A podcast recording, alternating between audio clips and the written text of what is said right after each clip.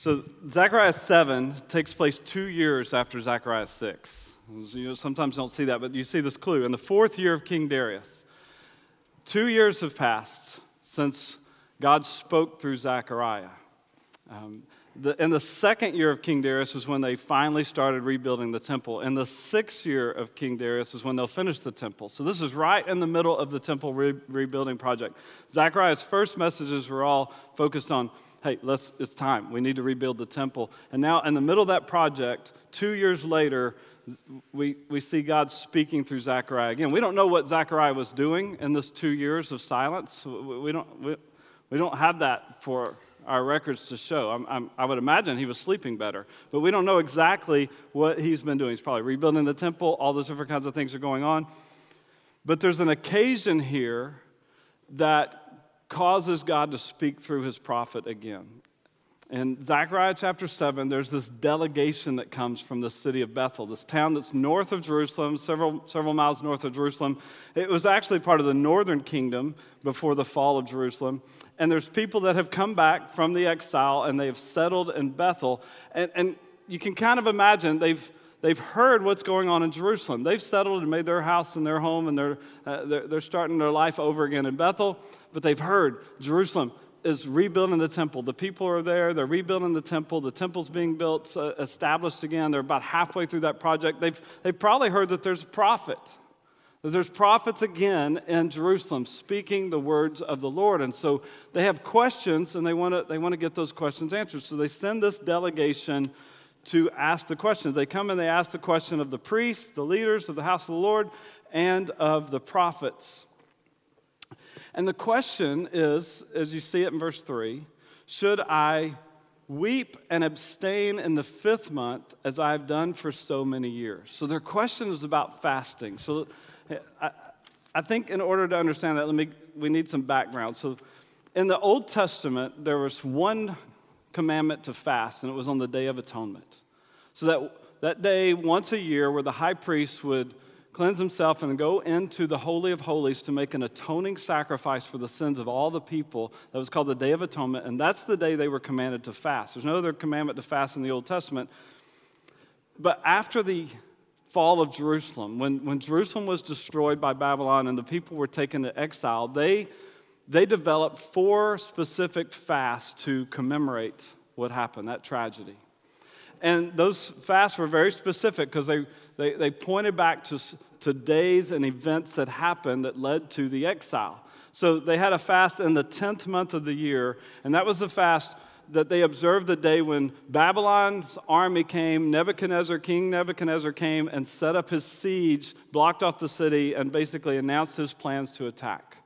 And so, in the 10th month, on a certain day, they would fast on that day because that was the day that Nebuchadnezzar came and he set up his siege. And Nebuchadnezzar came obviously because he was uh, expanding his chocolate factory and he needed to take over Jerusalem to put another chocolate factory there. Chocolate was a growing franchise then. Anybody? Veggie Tales? Did you learn your Bible from Veggie Tales or not? Okay, so that's not exactly what was happening, but it's close enough for a Veggie Tales. So, in the fourth month, there was a day that they would, they would fast because that was the day that the attack began and they breached the walls.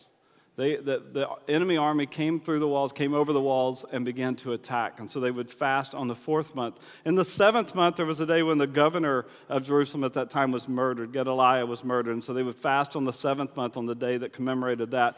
But these guys from Bethel are asking a question about the fast of the fifth month specifically. And on the fifth month, on the 18th day, they would fast because that was the day the temple was destroyed. That was the day Jerusalem was taken. That was the day the city was completely burned. That was the end of it all for them. And so here's what these guys are doing uh, they come and they're, they've heard about the prophets and they've heard about Jerusalem being rebuilt. They've heard the temple is being rebuilt. It's halfway done. And so their question is should we keep fasting or should we stop? I mean, you kind of just put yourself in their position. They're like, okay, so we, We've been fasting on the fifth month, on the 18th day of the fifth month, and we do that because that was the day the temple was destroyed. But hey, you see, um, you, kind of, you guys are kind of building the temple again.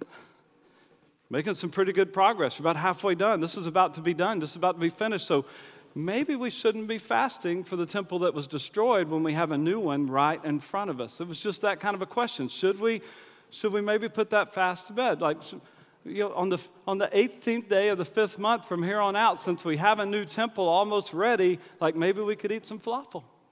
Maybe a little shawarma would be nice on that day. I could go for some shawarma on the 18th day of the fifth month. Should we fast or not? So that's why they're asking the question. It's a simple question.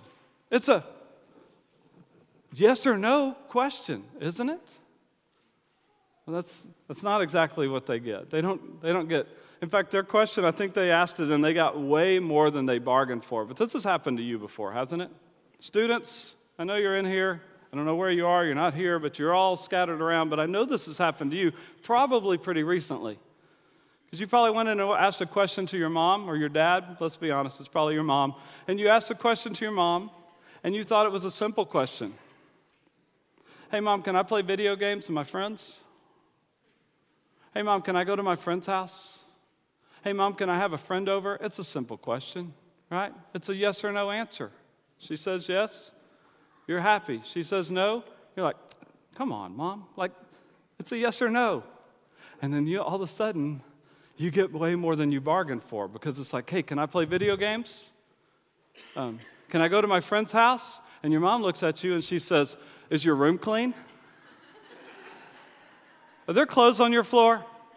When's the last time you done laundry? Did you make your bed? Hey, how are your grades? Have you got that one grade up? Did you talk to your teacher? Do you need tutoring? Like, what's going on? And then all of a sudden they're like, get your brother in here, get your sister in here. I saw some stuff on their floor, and I need to talk to everybody about the fact that you haven't done chores for three weeks.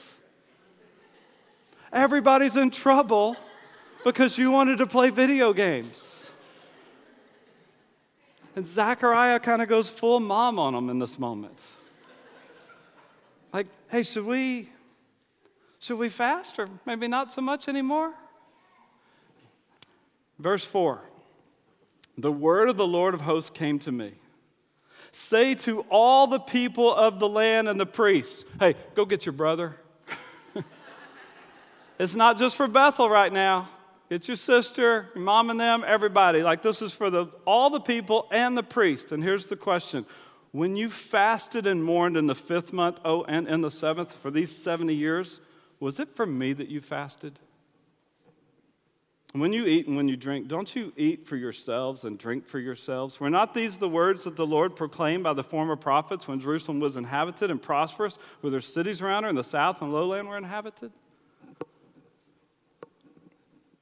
Should we fast or not? To fast or not to fast? And Zechariah says, that's not the question.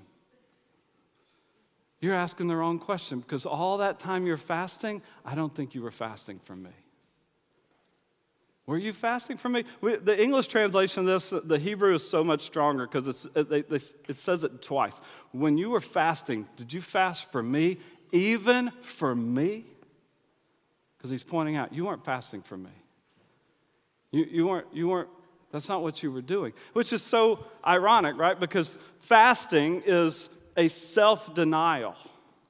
It's, it's sacrificing, it's denying yourself something. You know, we associate it with food. I'm not going to eat food on this day or for this time period because I'm going to set myself aside and focus on something else. So I'm sacrificing something that I want. I'm denying myself something that I want. Maybe it's not food, maybe it's social media or whatever. You say, I'm not going to do this for this amount of time and so I'm denying myself. And what God is pointing out here is that you can do something that's self denying and self sacrificing for a selfish reason. Because what they had turned this into was a fast to mourn and have a pity party for what happened to them. And so when you see this passage and we see this rebuke that comes through Zechariah, you see this all these questions coming back at them. Were you even fasting for me? Why were you fasting? What were you doing? It gives us a chance to stop, examine ourselves, examine our hearts. Think about, okay, how does this apply? How does this help us? How should we respond to this? And I think it gives us a chance to kind of maybe look at three different aspects of this and three different questions that we can ask ourselves, or three different warnings or caution flags for us to say, okay, make sure you're not doing this.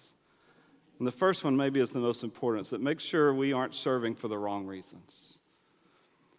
When you were fasting, were you fasting for me, God says? Or were you fasting for yourself?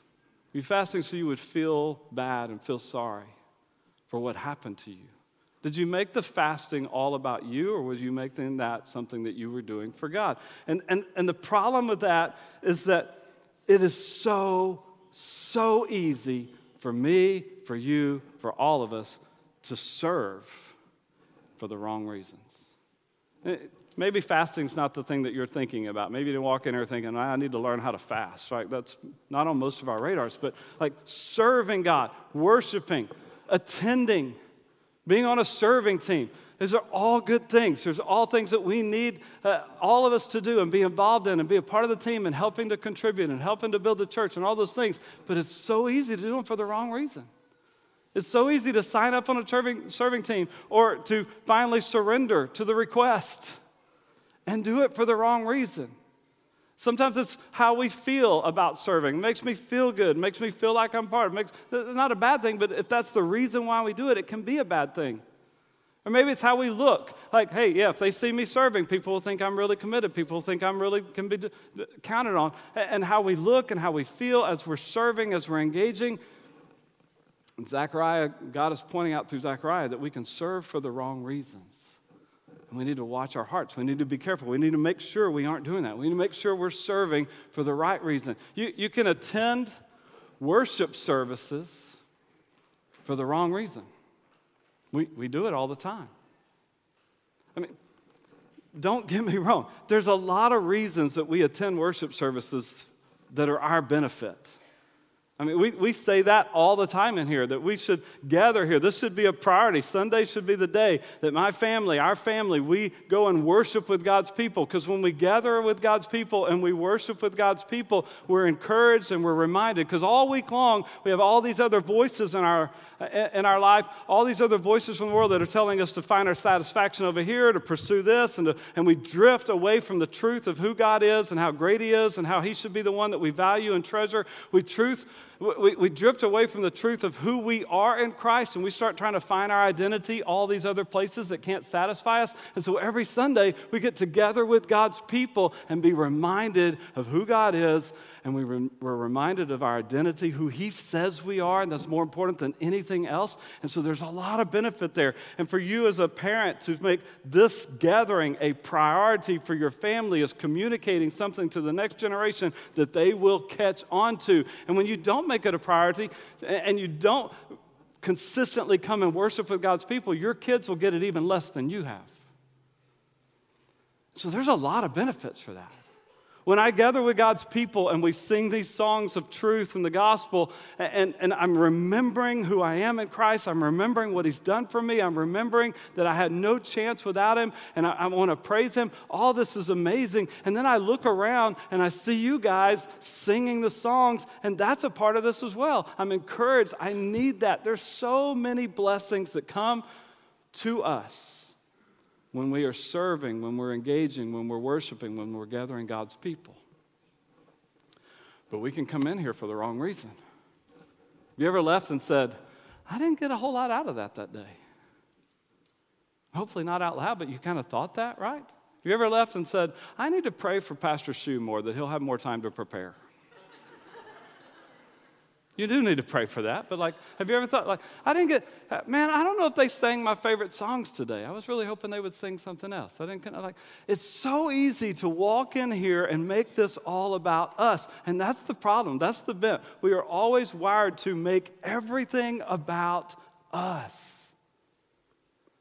And of all those reasons that we would gather here together on Sunday, is all those reasons that you would serve, like all that. Like, why do we get up? Why do we do this? Why do we gather and we sing and we sit under the teaching of His Word? All those benefits, they're all great and they're all true. But here's the best answer to the question why do we do this? Why do we gather? Because our God is so great, He is worthy of our praise. That's why we gather. It's all about Him, it's not about us. He's so great. He rescued us. He sent his son to die in our place on a cross. I had no hope without him. And so I'm going to come. I'm going to make this a part. I'm going to worship him today. I'm coming for him, for his glory. I'm, I'm going to be there. I'm going to pour out praise to him. I'm going to worship him.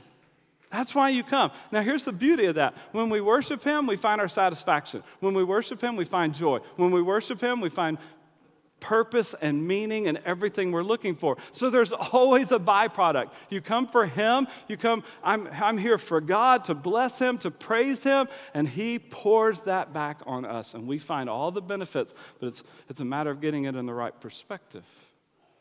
Man, it's, it's so easy. I, I mean, I can do all this for the wrong reasons. I can do all this for, I hope I get good feedback. I hope somebody likes it. I hope that they think I'm funny. I can do it all for, it's so easy to shift just a little bit. we can come to church, which is such a good thing. We can come to worship for the wrong reasons. This morning, I was out doing a disciple now this weekend. I got in really late, and I got up early this morning to kind of work through this because I knew some of you were praying that I would have more time to prepare. And I sat down at my desk and I turned to plug in my computer and I looked and there was dog vomit right there. and that's the way you want to start the Lord's Day. and I looked over at that and I was like, I, I am not messing with that. Those aren't my dogs. and Dub got up and he looked at it. I showed it to him and he goes, I'm going to clean that up when I wake up. And I'm like, What are you, sleepwalking? What's going on? and he went back in and went to bed. And then Glory got up, and I pointed out because it was really the dog that she loves the most. And she looked at that and she said, Oh. And then she turned around, she said, I have to go to church. oh, you have to go to church. Okay. All of a sudden, that was a really, really important thing in her life. We all do it get up and we come on here thinking, what am I going to get out of this? What can I expect? I hope this happens for me. And God is saying, make this about Him. Everything else will fall into place. You make this about Him. So make sure we aren't serving for the wrong reasons. And the second thing is just right along with that make sure we aren't mourning the consequences more than the sin. That's really what the problem was here. What, what, are they, what are they fasting about? The day the walls were breached, the day they set up the siege, the day that they murdered the governor, the day that the temple was destroyed. And it's all these consequences of their behavior. God had promised this was coming, He had promised this discipline was coming. If His people continued to worship idols and false gods, He said, I'm bringing discipline to you. And it all happened just like God said. You're going to be taken into exile. He had a promise that He would restore them, but all this has happened because of their disobedience, because of their walking away, because of their worshiping a false God. That's why it's happening. And in the midst of this, they begin to just mourn the consequences instead of what caused the consequences. And it's so easy to do that. It's so easy to just think about all the bad stuff that's happening and the consequences of our sin, consequences of our behavior, and not mourn the sin. What God wants for them is to mourn the sin that brought the consequences. And it seems like the same thing, but it's a subtle difference that makes a huge difference. Because here's what happens when we mourn the consequences more than the sin is we forget why we, how we got here. I mean, have you ever talked to somebody and they're like, Yeah, I know I haven't been doing the things that God wants me to do. And what you're seeing in your mind is they've stepped outside of the blessing of God. They've stepped outside of His boundaries. He, he puts boundaries in our lives for our benefit to show us this is the way life is supposed to be lived. This is abundant life, purpose, meaning. And when we step out of that, I know, I know I'm supposed to be doing this, but I've been doing this. I've stepped outside of those boundaries. And then that person looks at you and like, and I, I don't know why God's letting all this stuff happen to me hmm, our God is a good father, and a good father disciplines his children that he loves. And when we step out of bounds, when we step out of his plan for our lives, he will bring discipline. Why? Because he wants to turn our hearts back to him. He wants to bring us back, and he knows that discipline will do that if he'll, if he'll turn it up a little bit. If we're mourning the consequences and we're forgetting about the sin that caused the consequences, then we will start asking those questions. Why would God do this to me? I don't understand. I don't think I can trust him. He doesn't want me to be happy. And they were just mourning the consequences. They weren't repenting from the sin that caused it in the first place. They were forgetting that. And so there's a, there's a strong warning here. Make sure we aren't mourning the consequences more than the sin. And I think another thing that you can say there is that, that we need to make sure we aren't seeking new experiences over God's word. Hey, there's a prophet in Jerusalem. Finally, again, a prophet speaking the words of God. Let's go hear what the prophet has to say. Maybe he has a new word. That's what they go. Hey, what, what, should we do? Tell us, prophet, you speak for God. And what does he say in verse 7? Hey, were not these the words that the Lord proclaimed by the former prophets? You already have God's word. You don't need a new word, you don't need a new idea. You had God's word, and you, your fathers, they disobeyed it. They rejected it. They didn't listen to it. You already have it. And it's so easy for us to start seeking some new truth. Man, I sure hope I learned something new today. Chances are high, because you haven't probably had a quiet time in Zechariah for a while. You might learn something new, but that's the problem. We come into this like, oh man, I hope I heard, hope, hope, hope Kai will teach me something new today. I really need something new. I need a fresh word. Man, we already have his word.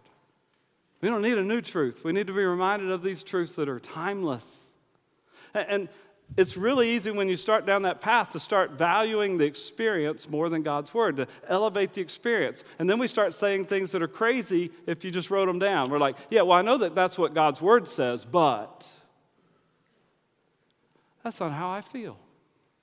I know God's word says that, but my friend did this, and it seems like that's the way they want. Like, we cannot, we gotta, we gotta caution ourselves. We gotta watch out this idea of value valuing an experience over what God says in His Word. This is all we need. Zechariah said, You don't need a new word from me. You've already had these words. The prophets have already said this. And so make, make sure that we aren't doing that. Make sure we aren't serving for the wrong reasons. Make sure we aren't mourning the consequences more than the sin. Make sure we aren't seeking these new experiences instead of God's word. And I know this all sounds pretty like negative. It's a warning passage. I promise I softened it as much as I can. The first time I wrote these points, I said, It's worthless when we do this. I'm like, That doesn't sound like, that's what Zechariah would say. I don't think I can say that. Worthless? Really? But I don't want you to miss it. I mean, I, I said, Hey, let's make sure. Let's make sure we're not doing this, okay? I mean, probably not you, probably not me, but somebody in here. let's make sure. But I don't want you to miss how strong this really needs to be. There's another prophet named Amos. Well, he actually said he wasn't a prophet or the son of a prophet, whatever that means, but he, he ended up being a prophet. Um, and here's what he said in Amos chapter 5, verse 21 through 24. I want you to, I want you to take it in so the words will be on your screen. God speaking through Amos I hate, I despise your feasts, and I take no delight in your solemn assemblies. Even though you offer me your burnt offerings and grain offerings, I will not accept them. And the peace offerings of your fattened animals, I will not look upon them. Take away from me the noise of your songs, to the melody of your harps, I will not listen. What? People gathered together, they sang the songs, they made the sacrifice, and God said, Take that away. Why? They honor me with their lips, and their hearts are far from me. That's the warning. Jesus came and proclaimed that message. So the answer is not to stop serving. Well, I haven't been doing this for the right reason, so I'm taking myself off the team. No, our children's ministry team will be mad at me if that happens. Let's align our hearts. Let's, let's come back to center. Let's remember that we do this for His glory and not mine. Let's make sure we aren't doing this. But here's what God says when, you, when your hearts are out of whack, when we're doing it for selfish reasons, God is saying, that's not what I want. That's not what I'm looking for. The last verse of this says, But let justice roll down like waters and righteousness like an ever flowing stream, which gives you a hint where Zechariah is going with this. He's going to say, That's not what I want. Here's what I want. You're talking about fasting. Here's the fasting that God desires. And Zechariah says it in verse 8. Another word of the Lord came to Zechariah, saying, Thus says the Lord of hosts render true judgments, show kindness and mercy to one another. Do not oppress the widow, the fatherless, the sojourner, or the poor, and let none of you devise evil against another in your heart. So, the fasting that God desires is for us to seek justice, for us to show kindness and mercy to others, and to give compassion to those in need.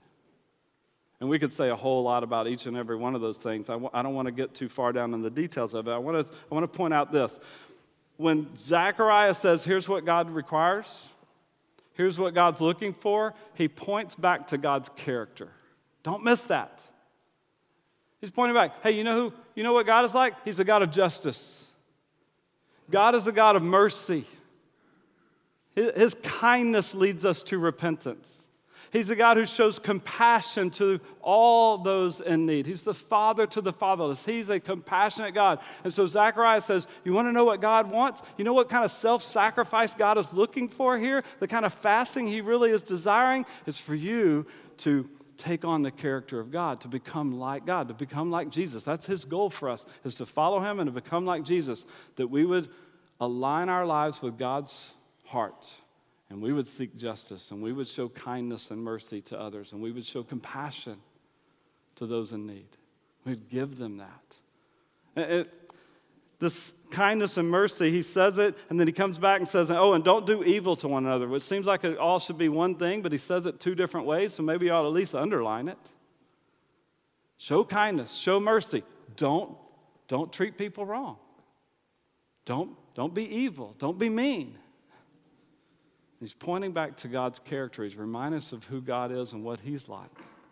He's reminding us that God is a God of justice and mercy and kindness towards us and compassion towards us. And so, the other thing that this whole thing should point us to is the fact that our justice seeking and our kindness and our mercy giving and our compassion showing is only a response to who God is and what He's done for us.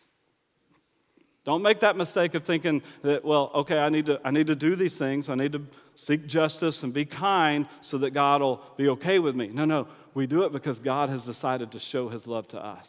We do it as a response to that. We're not earning anything by these things. We're showing, hey, God has been merciful to me. God has been compassionate to me. God has been loving towards me. He's forgiven me. And so it starts to fill up in me what God has done for me, and then it begins to spill out on others, begins to overflow. And that's what he's pointing us to. Think about who God is and his character. Let that fill you up, and then look around at the world, and instead of making it all about you, pour it out to others. Seek justice show kindness, give mercy, display compassion to those in need. This is the kind of fasting that God desires for us to be like Jesus because of who Jesus has been to us, because of his sacrifice for us. Zechariah said, The prophet's already told you this. You don't need me to tell you, but I'll tell you again. But here's the prophet Isaiah, way before Zechariah, saying the exact same thing. Isaiah 58, verse 6 and 7. Is not this the fast that I choose? To loose the bonds of wickedness, to undo the straps of the yoke, to let the oppressed go free, and to break every yoke? Is it not to share your bread with the hungry and bring the homeless poor into your house when you see the naked to cover him and not to hide yourself from your own flesh? Isaiah said it. God said it through Isaiah. Here's the fasting seek justice, show kindness and mercy, give out compassion, help people in need. That's what we want to do. Why? Because that's what God has done for us. Because of Jesus Christ and what he's done for us, because of his death on the cross, because of the sacrifice he made, we can let that love overflow from us to the world around us. We want to be about that, but we want to do it for the right reasons because of our understanding of who He is. Now, here's the deal there's two responses to this. There's two ways you can go with this whole information, this whole rebuke, this whole challenge, this whole teaching. One way is to refuse it. Say, now, I'm going to reject that. I'm not going to. In fact, they went way beyond this. I want you to see this in verse 11. But they refused to pay attention, and they turned a stubborn shoulder, and they stopped their ears that they might not hear. That's pretty significant antagonism there. Like, they, they refused to pay attention, turned their stubborn shoulder, stopped up their ears, not listening to this. Goes on to say, they made their hearts diamond hard, lest they should hear the law and the words that the Lord of hosts sent by his Spirit through the former prophets. They hardened their hearts. They refused to listen. The person that does this basically said, I don't think I can trust God. He's not for me. He's going to take away my joy. He, he's, he's, trying to take the things that really bring me joy and happiness in life. He's trying to take those things away. They don't understand the boundaries are there for our protection. They don't understand his heart. They don't understand his character. They, have missed out. They've forgotten about his mercy, his kindness, his compassion, his love, all those things. And they look at him like, I can't trust him, so I'm not going to listen. And don't be that. Don't do that. Here's what God says about that. Verse 13. This, this should scare all of us. God says, I called and they would not hear. So, they called and I would not hear. I called them. I told them. And they didn't listen, stopped up their ears. They refused to listen. And then they got in trouble. The consequences came. Instead of repenting, instead of mourning it, they just called out for help. And I, I didn't listen to them. They didn't listen to me, I didn't listen to them. Don't refuse. Take, take the warning. God is angry at their rebellion, at their refusing to listen to the prophets, refusing to listen to Him and His word. There's another alternative for you. Instead of refusing, you can repent. The other response is to repent. The, the book of Zechariah, that's the theme return to me. He says it in the very first prophecy, in the first chapter, and he's repeating it here because Zechariah is a good preacher and he knows that people forget all the time and they need to hear the same things over and over. They don't need to hear new truth, they need to hear a reminder of it. And so he's, he's basically saying here turn back to God, return to God, repent. This scary thing where it says here that God said, you, you didn't listen to me when I called, so when you call, I'm not going to listen to you. Hey, Jesus Christ took that away.